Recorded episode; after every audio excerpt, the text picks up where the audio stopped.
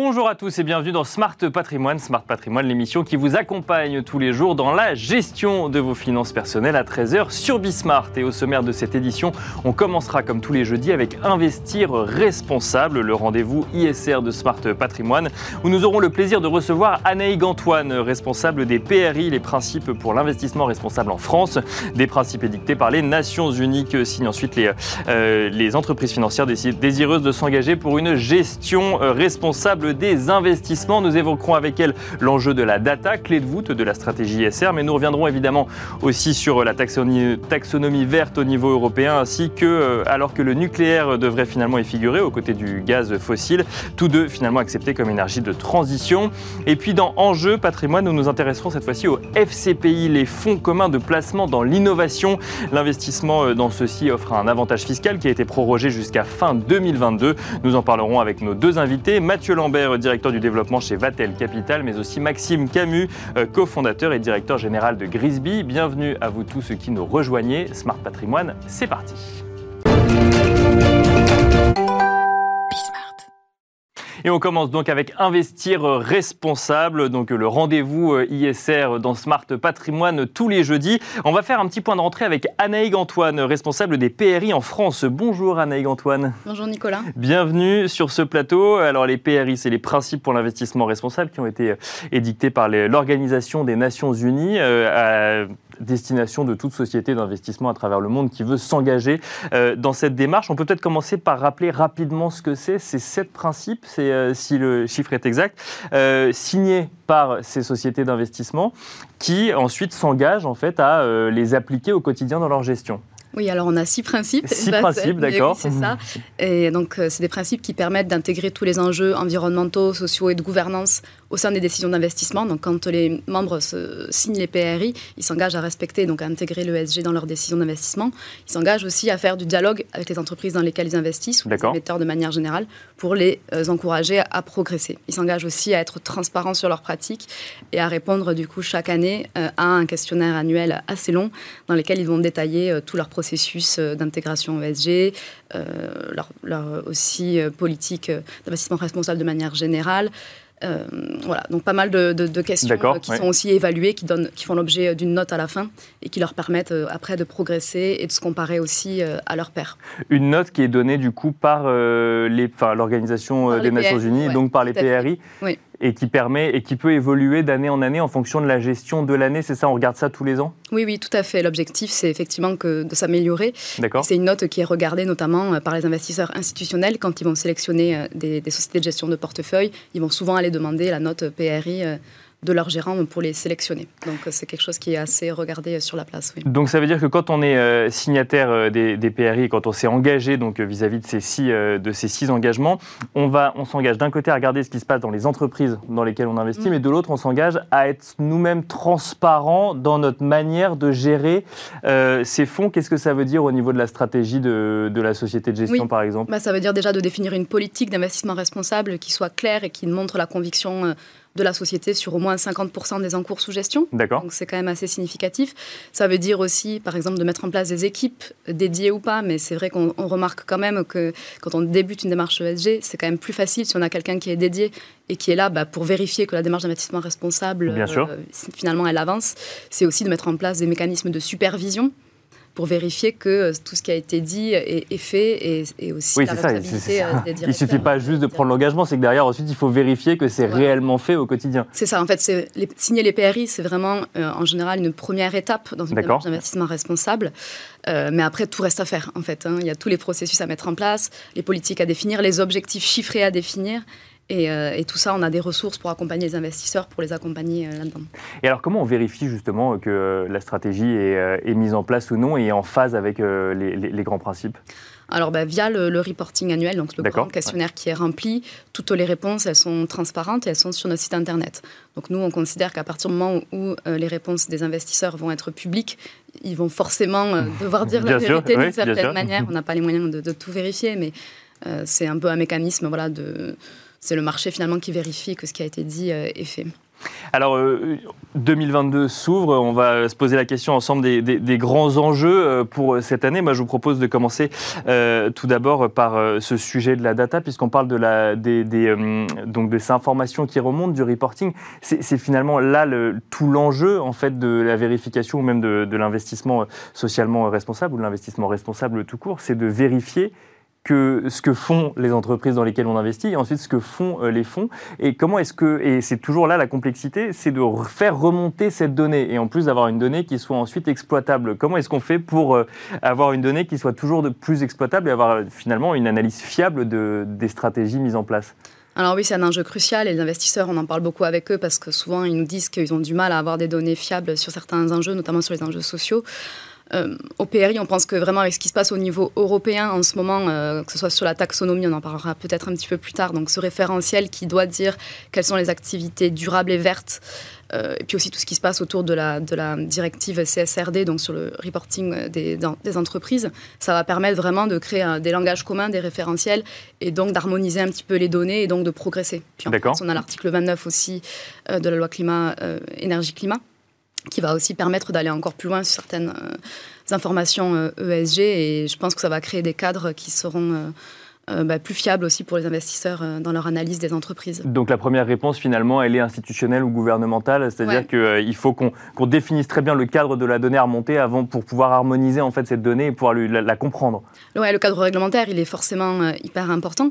Après, j'attire aussi l'attention peut-être des auditeurs sur le rapport des autorités AMF et ACPR qu'ils ont publié en fin d'année sur les engagements climat des institutions financières en France. Et dans ce rapport, les autorités disent la réglementation n'est pas tout. Mhm. Euh, le marché, à un moment donné, doit aussi euh, s'autoréguler et définir des normes pour se mettre d'accord sur comment, par exemple, on va calculer l'exposition euh, aux énergies fossiles. D'accord. On va définir des objectifs, vérifier. Parce qu'aujourd'hui, il y a plusieurs modes de calcul. Oui, oui, apparemment, il y a des, plusieurs modes de calcul. Et dans le rapport, il a expliqué que c'est finalement assez complexe de savoir l'exposition des institutions financières au charbon, euh, au pétrole, au gaz, et qu'il y a des marges d'erreur qui sont assez importantes. Et donc, il y a tout ce travail-là aussi de la place qui doit s'approprier les réglementations et aller plus loin, peut-être pour définir des standards communs, euh, pour qu'on puisse finalement comparer aussi toutes les politiques qui ont été mises en place. Donc il y a les modes de calcul et puis il y a même aller chercher parfois la donnée, c'est compliqué. Quand c'est l'entreprise en question, ça va. Quand on doit se poser la question de savoir euh, des filiales ou des différents partenaires, là ça devient un peu plus complexe, encore ne serait-ce que pour avoir la donnée de base avant même de l'intégrer dans un mode de calcul. Oui, oui, tout à fait. Ben, c'est sûr que toute la chaîne d'approvisionnement, euh, ça demande toujours des challenges assez importants de récupérer les données. Et puis euh, j'ai été en RSE aussi, donc je sais que c'est des sujets compliqués d'aller interroger ses fournisseurs, mais je pense que ça évolue quand même. il y a dix ans, on parlait de ESG, tout le monde nous regardait avec des yeux un petit peu ronds, notamment dans les institutions financières. Maintenant, tout le monde en parle. Et je pense que du coup, du côté fournisseur également, ça a progressé aussi. Ils sont habitués à recevoir des questionnaires et donc ils sont capables euh, de fournir quand même plus d'informations. Je pense que ça, progresse beaucoup. Alors, vous avez mentionné la, taxonomie euh, verte. Je vais vous poser la question de manière plus large. 2022, euh, l'année s'ouvre tout juste. Quels sont les grands enjeux d'investissement responsables pour, pour cette année, voire même pour les suivantes, selon vous? Alors, je ne vais pas vous surprendre en vous répondant à Nicolas, mais euh, pour moi et pour les PRI en général et pour beaucoup de monde, l'enjeu principal, c'est le changement climatique, évidemment. On n'est pas sur la bonne voie pour l'instant pour rester dans la trajectoire des 1,5 degrés. Bien sûr. Euh, si on veut avoir une chance de parvenir à, cette trajectoire et donc de rester dans l'accord de Paris, dans ce qui est prévu par l'accord de Paris, on doit prendre des mesures drastiques de réduction des émissions dès aujourd'hui, donc pas demain, mais aujourd'hui. Euh, et, c'est ce qu'on attend aussi des investisseurs, euh, donc qui se saisissent de ces enjeux-là, qu'ils définissent des plans d'action euh, qui soient chiffrés et notamment à court terme. Parce que finalement, c'est assez facile parfois de définir des objectifs à 2050, bon, même si ça peut faire peur, mais en 2050, il n'y aura plus personne Bien sûr, pour, vérifier, qu'on les a. Donc là, nous, ce qu'on leur demande, c'est de, définir des objectifs à court terme, par exemple à 2025. C'est notamment les travaux de la Net Zero Asset Owner Alliance, donc une alliance d'investisseurs institutionnels qui est là justement pour accompagner les investisseurs et leur expliquer comment fixer ce genre d'objectifs de manière méthodologique euh, voilà, très précise. Et alors justement, euh, là vous, parlez de, donc, de rester dans la, dans la lignée des accords de Paris. La, COP26 a débuté justement sur le constat d'échec de, cette trajectoire de, de 1,5 degré. Et on a vu également le monde financier s'emparer, peut-être qu'il avait commencé avant, mais en tout cas annoncer des, des, des, des, nombres mirobolants d'investissements justement ISR ou ESG. Comment est-ce que vous voyez ça? Vous trouvez, On est sur l'effet ou on se dit bah, maintenant il faut regarder la stratégie précisément ou c'est plutôt une bonne nouvelle? Comment est-ce qu'on regarde ça du côté des PRI bah, C'est sûr qu'avec le fait que tout le monde se met à parler de ESG par rapport à il y a 10 ans, vient aussi la question du greenwashing et mhm. on, le reconnaît euh, que c'est une question pour les PRI comme c'est une question pour tout le secteur d'investissement responsable. Donc on doit vraiment veiller à ce que effectivement les paroles soient suivies d'actes. C'est pour ça que nous on s'intéresse beaucoup finalement aux outils, aux choses assez pragmatiques. Donc on veut des objectifs chiffrés. Il y a des méthodes méthodologie qui existe pour cela. On demande aussi, par exemple, à ce que les investisseurs fassent euh, de l'engagement, c'est-à-dire qu'ils aillent dialoguer avec les entreprises, qui les interrogent notamment via euh, la plateforme de Climate Action 100 Plus. Mhm. C'est une coalition d'investisseurs qui va interroger les entreprises les 100 plus émettrices du monde pour leur demander des comptes sur les stratégies de transition. Alors déjà, faire ce travail-là d'interrogation, c'est hyper important. Et puis après, la question, c'est la stratégie d'escalade. C'est-à-dire, on va dialoguer, ok, c'est intéressant de dialoguer, mais finalement, quel est l'impact euh, je pose la question. et la question, finalement, après ça, c'est si. fini le temps du dialogue, mais moi. Voilà, finalement, le dialogue, euh, qu'est-ce qui se passe si les réponses ne sont pas satisfaisantes et euh, nous, on encourage nos investisseurs à mettre en place des stratégies d'escalade, c'est-à-dire à définir si le dialogue n'est pas satisfaisant, est-ce qu'on va déposer des résolutions en Assemblée générale des actionnaires ou est-ce qu'on va aller jusqu'au désinvestissement? Même si ce n'est pas du tout la seule solution de désinvestissement, ça doit pouvoir l'être à un moment donné puisqu'on n'a plus le temps finalement de faire des dialogues qui euh, ne vont nulle part. Et alors je reviens sur, ce, cadre réglementaire et c'est notamment cette taxonomie verte au niveau européen. Donc euh, après moult négociations, euh, il semblerait que le nucléaire entre finalement dans la taxonomie verte, en tout cas comme énergie de transition. Ça reste à, confirmer, mais normalement ça devrait être validé. Comment est-ce que vous voyez ça, vous, au niveau des, des, Finalement, ces discussions sur est-ce que telle énergie est verte ou ne l'est pas et euh, on a l'impression que c'est presque une discussion autant scientifique que politique qu'économique au final. Hmm. Alors, ce qui a été euh, révélé dans les médias en fin d'année, c'est une fuite. Mhm. Donc, c'est vrai que nous, on n'a pas vocation, enfin, je n'ai pas vocation à, commenter euh, des fuites. ce que je vais rappeler peut-être là, c'est que effectivement pour nous la taxonomie c'est une réglementation qui est très importante. On a été très impliqué au PRI puisque le président de la plateforme pour la finance durable et aussi un des directeurs généraux des PRI. Donc on s'est vraiment très impliqué. Et pour nous, cette euh, réglementation, elle doit pouvoir permettre de définir un langage commun et de lutter contre le greenwashing. Donc c'est ces deux objectifs principaux. Euh, voilà. Après, euh, la taxonomie, c'est un référentiel des activités durables. Ce n'est pas comment dire, un répertoire qui va nous dire comment faire la transition. C'est vraiment ce qui va reconnaître ce qui est le plus vert, ce qui doit permettre d'orienter les investissements vers ce qui est le plus vert. Mm-hmm. Et nous, on pense qu'elle doit rester alignée avec la science. Et euh, ben, d'après nos analyses, et on n'est pas les seuls à le dire, euh, le nucléaire, euh, pour des raisons évidentes de gestion des déchets, le gaz, parce que c'est une énergie fossile qui ne respecte pas finalement les seuils de 100 grammes par kilowattheure, 100 grammes de CO2 par kilowattheure, ça ne peut pas faire euh, partie d'un référentiel qui parle d'activité verte. Donc il y a peut-être d'autres solutions qui vont être trouvées. Nos équipes vont analyser euh, euh, ce qui a fuité et puis peut-être la proposition officielle pour définir si ce, qui a été, ce qui a été proposé est suffisamment exigeant pour, bah, pour qu'on puisse le soutenir. pour l'instant, je ne peux pas encore vous répondre de manière tout à fait là-dessus. Mais en tout cas, effectivement, si, j'ai bien compris, quand on, édite un référentiel, euh, on, euh, il devrait normalement s'affranchir de négociations économiques ou politiques ou de prendre en compte la réalité économique des pays euh, qui vont être concernés. Oui, tout à fait. Ça reste un espèce de dictionnaire, si vous voulez. Donc là, on a bien compris qu'il y avait eu des enjeux politique où certains États membres essayent de faire valider leur choix énergétique. Euh, finalement, euh, la taxonomie, elle se retrouve au milieu de tous ces échanges et de ces débats euh, politiques et, c'est peut-être un petit peu dommage, finalement, alors qu'on cherche à lutter contre le greenwashing, qu'on cherche à définir un, langage commun. Là, les risques que ça peut avoir, l'inclusion du gaz et du nucléaire, c'est que finalement, chaque investisseur va appliquer la taxonomie de façon un petit peu différente et que finalement, on ne soit pas bah, dans le langage commun qui était l'objectif principal. Merci beaucoup Anaïg Antoine euh, d'être venu sur le plateau de Smart Patrimoine. Je rappelle que vous êtes responsable des PRI en France, donc des principes pour l'investissement responsable. Et quant à nous, on se retrouve tout de suite dans Enjeu Patrimoine. Merci. Et on enchaîne à présent avec Enjeu patrimoine où nous allons tenter de comprendre ce que veut dire investir dans un FCPI, un fonds commun de placement dans l'innovation. Pour en parler, nous avons le plaisir de recevoir sur le plateau de Smart Patrimoine Mathieu Lambert, directeur général délégué de Vatel Capital. Bonjour Mathieu Lambert. Bonjour et bonne année. Bah, bonne année, oui, bienvenue sur ce plateau. Et nous avons le plaisir de recevoir également Maxime Camus, cofondateur et directeur général de Grisby. Bonjour Maxime Camus. Bonjour Nicolas, bonne année. bonne année. Également, on va commencer avec vous euh, Mathieu Lambert, fonds commun de placement placement dans l'innovation. C'est la première fois qu'on en parle dans Smart Patrimoine. De quoi parle-t-on? Alors, on ne parle pas d'une chose nouvelle. D'accord. Les FCPI sont nés en, en 97. Ça nous, ça nous rajeunit pas. On aurait peut-être dû en parler avant, du coup, si je comprends bien. Le, gouvernement à l'époque d'Alain Juppé. Donc voilà, ça, ça, nous ramène à un certain nombre de petites histoires de la France aussi. Et, et donc ces FCPI ont été créés à l'origine pour euh, orienter euh, l'épargne euh, des Français, donc mhm. des résidents fiscaux en France, plutôt personnes physiques, dans le tissu économique du quotidien que sont les PME. C'était ça le concept en fait de la création des FCPI.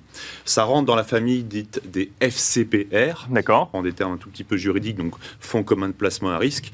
Et les FCPI et leurs cousins les FIP, qui sont arrivés un tout petit peu après, sont tout simplement des dérivés en fait des FCPR, qui sont des produits agréés par euh, l'AMF. Donc quand on va investir dans un fonds commun de placement dans l'innovation, ça concerne essentiellement des PME et donc des PME dites innovantes, c'est ça? Exactement, donc le terme c'est fonds commun de placement dans l'innovation. Donc l'idée en fait du gouvernement à l'époque c'était de se dire euh, on va permettre d'investir donc aux clients ou aux personnes physiques d'investir dans le tissu économique des PME en mettant une contrainte, puisqu'en face, on va en parler certainement par après, il y a un avantage fiscal pour inciter les épargnants à aller euh, loger en fait une partie de leur épargne dans ce type de véhicule. Et alors, qu'est-ce que c'est qu'une PME innovante quand on se pose la question de savoir dans quoi on va investir Qu'est-ce que c'est qu'une PME innovante? Alors, effectivement, on touche du doigt un certain nombre de contraintes qui portent notamment sur nous, euh, le, gestionnaire des fonds. Euh, une PME innovante, déjà, c'est en termes de dimensionnement et de tickets d'investissement, on a un certain nombre de contraintes à respecter dans ces fonds-là.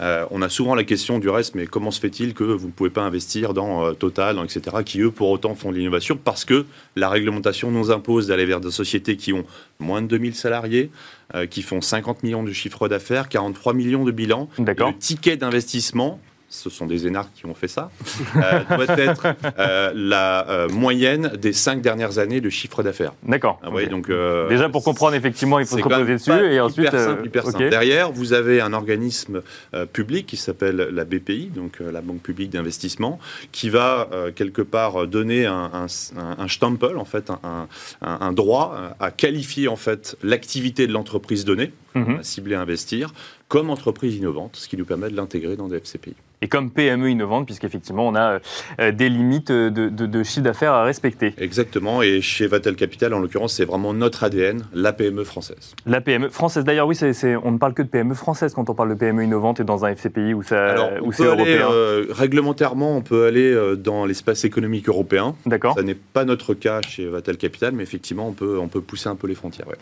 Maxime Camus, quand on se pose la question des différents investissements qu'on peut, qu'on peut choisir, D'ailleurs, les FCPI sont cousines, cousines, cousines pardon, des FIP dont vous étiez déjà venu nous parler sur le plateau euh, de Smart Patrimoine. Euh, ça se classe, ça se classe où les FCPI C'est euh, pour quel profil d'investisseur On est sur un investissement risqué de long terme, un investissement liquide de moyen terme? Où est-ce qu'on le classifie? Alors effectivement, quand on, parle ou on entend parler des FCPI, on entend souvent parler du, de l'avantage fiscal. On y viendra après. C'est pas c'est pas la priorité. Quand on, on vous fait un petit teasing quand même on en parle à chaque fois, mais c'est.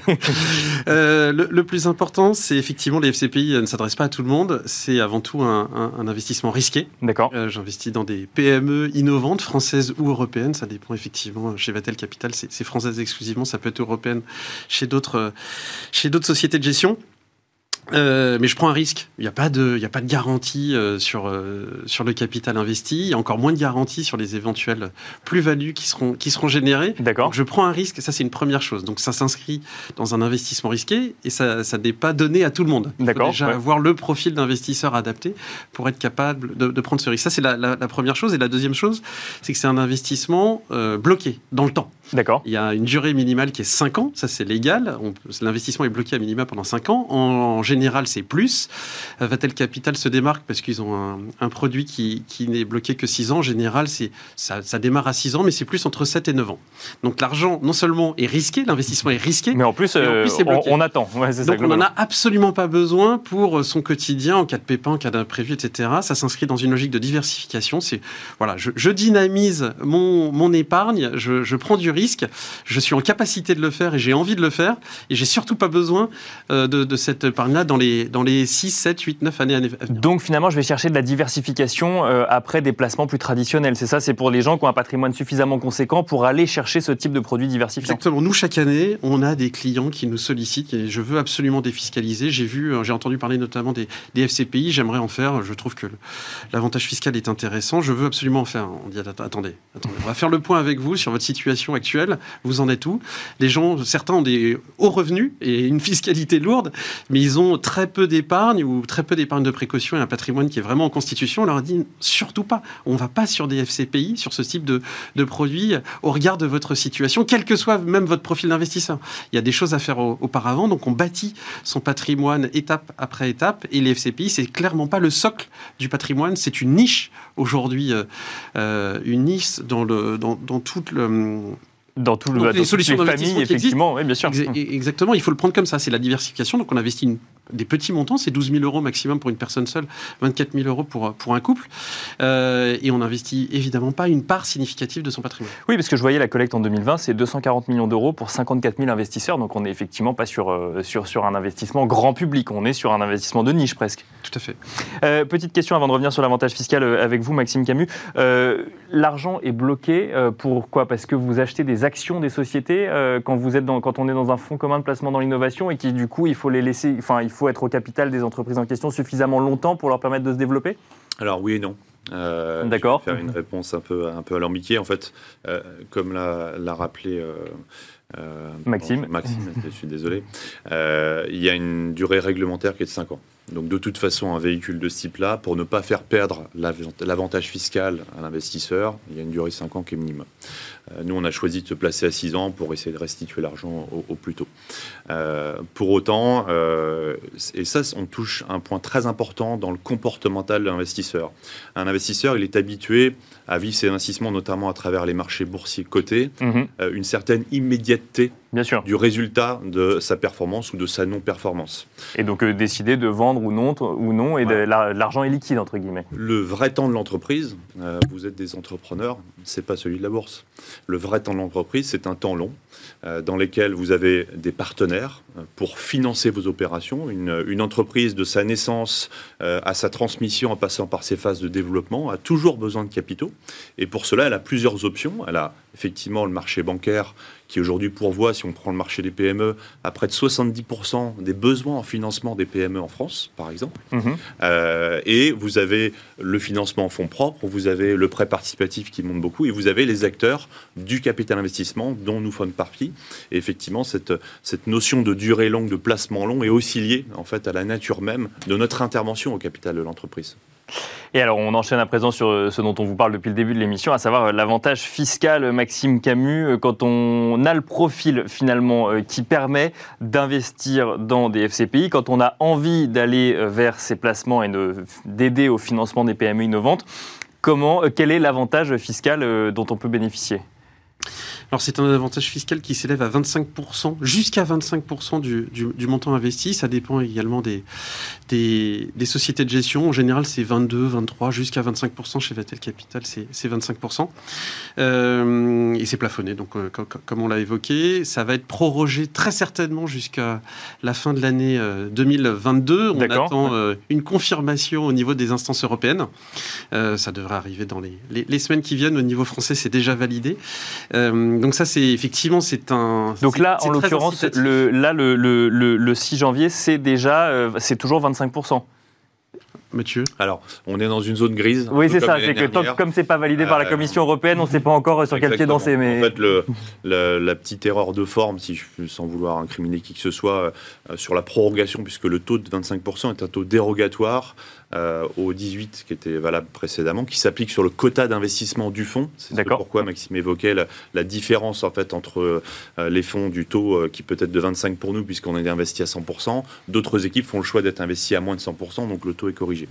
et effectivement, la demande auprès de la Commission européenne l'année dernière n'embarquait que 2021. Et donc il faut refaire la demande pour 2022. Exactement. Et donc pour l'instant, on ne sait pas si on est à 18 ou à 25, mais normalement, une fois que c'est validé, on sera à 25. Au niveau français, c'est validé. Donc euh, étant donné que c'est une considérée comme une aide euh, aux entreprises, euh, on doit valider auprès de l'Europe, la Commission européenne, que ça correspond bien au droit européen. D'accord. C'est assez hallucinant, mais c'est comme ça.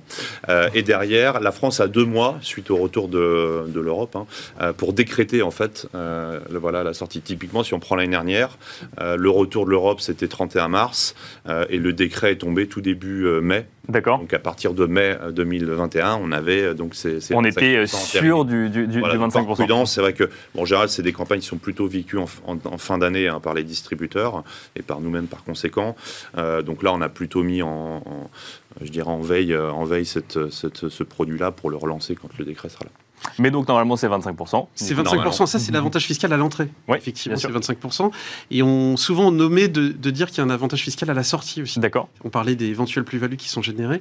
Il n'y a pas de fiscalité sur les plus-values générées sur un FCPI hors prélèvements sociaux. D'accord. Donc ça, c'est aussi intéressant, il faut l'avoir en tête. Et c'est une des contreparties de la durée de blocage de 5 ans minimum sur, euh, sur ce, ce véhicule d'investissement. Donc ça, c'est intéressant. Mais une fois de plus, la fiscalité, c'est pas le gâteau, c'est la cerise sur le gâteau. On le dit pour l'ensemble des solutions d'investissement, c'est évidemment le cas pour les, les FCPI. On l'a pas évoqué tout à l'heure, mais ça me semble vraiment essentiel de, de revenir là-dessus.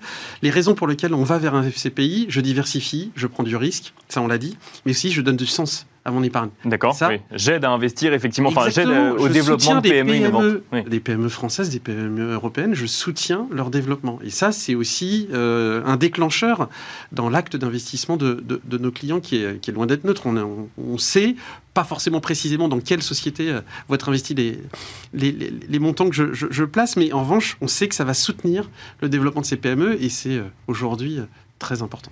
Euh, Est-ce qu'il y a des contraintes particulières à respecter? Je disais que parfois, euh, on, on va regarder non seulement ce que vous avez placé vous, mais également ce qu'ont placé les membres de votre famille euh, en FCPI. Effectivement, donc euh, les plafonds sont euh, à deux niveaux en fait pour le souscripteur. Euh, le plafond de souscription, Maxime l'a évoqué tout à l'heure, 12 000 euros pour une personne seule, 24 000 euros pour une personne mariée ou paxée. Et vous avez une deuxième contrainte qui est liée au plafond, le fameux plafond des niches fiscales en France, dans lesquelles rentre cette réduction d'impôt, puisque c'est important de le rappeler par rapport à d'autres véhicules euh, de défiscalisation. Là, on travaille bien sur la réduction d'impôt. C'est pas la déduction d'assiette imposable, Mhm. c'est de la réduction du montant impayé aux impôts. Et cette réduction d'impôt, elle est plafonnée en France pour un, un foyer fiscal à 10 000 euros, incluant euh, voilà, euh, euh, une personne, euh, une aide ménagère ou, euh, ou de la garde d'enfants, etc. Donc euh, ça, il faut... Et c'est là où le, le distributeur a un rôle à jouer euh, pour pas créer un effet déceptif euh, vis-à-vis de l'investisseur en disant, bah, mince, euh, j'ai investi trop euh, par rapport au, au plafond Bien sûr. fiscal, donc c'est un point important. Euh, Maxime Camus, pour, euh, pour conclure, dans les échanges que vous avez avec les épargnants, donc on a bien compris effectivement qu'on donne du sens, mais qu'en même temps c'est un placement risqué. Euh, c'est, euh, il faut faire de la pédagogie sur ces, sur ces placements ou au contraire les gens viennent naturellement en disant bah, tiens moi aussi je veux, je veux en faire comme vous nous le disiez tout à l'heure et au contraire il faut calmer un petit peu les ardeurs? Les deux. Les deux, je dirais. En fait, l'un n'est pas incompatible avec l'autre. C'est-à-dire qu'on a évidemment de la demande et de plus en plus de demandes. Euh, dans une logique de diversification, c'est le cas pour le FCPI, c'est le cas pour le FIP, c'est le cas pour le FCPR. Il y a des FCPR qui ne bénéficient pas d'avantages fiscaux à l'entrée, mais qui sont très demandés aussi. Les gens cherchent à diversifier et à, et à soutenir l'économie, euh, des, des PME en particulier. Donc il y a, il y a de la demande. Euh, donc on est là pour y répondre, mais on est là pour expliquer. On Bien sûr, pour, expliquer comment ça fonctionne concrètement. expliquer, effectivement, c'est une fois de plus comme toute solution d'investissement. Avant d'y aller, il faut bien comprendre. Et il n'est pas question d'y aller si j'ai pas complètement compris. Euh, donc les gens ont entendu parler ou ont peut-être envie euh, spontanément d'y aller. On fait le point sur leur situation pour voir si c'est cohérent, si c'est si ça a un intérêt vraiment de, le faire. Et derrière, on explique le fonctionnement euh, de la solution pour éviter effectivement qu'il y ait des déconvenus, des frustrations, des déceptions, et, pour être sûr que le client bah, aura compris et que in fine, il, il- il- il aura, il aura les fruits, on l'espère, de, de cet investissement. Mais une Effectivement. fois de plus, qu'il n'y a, il y a pas de garantie là-dessus. Et il vaut mieux effectivement bien comprendre dans quoi on place son argent avant d'y aller. Merci beaucoup Maxime Camus, cofondateur et directeur général de Grisby. Merci également Mathieu Lambert, directeur général délégué de Vatel Capital. Merci à vous d'avoir suivi Enjeu euh, Patrimoine. On espère que l'investissement dans les fonds communs de placement dans l'innovation est plus clair pour vous. Et je vous donne rendez-vous demain pour un nouveau numéro de Smart Patrimoine à 13h sur Bismart.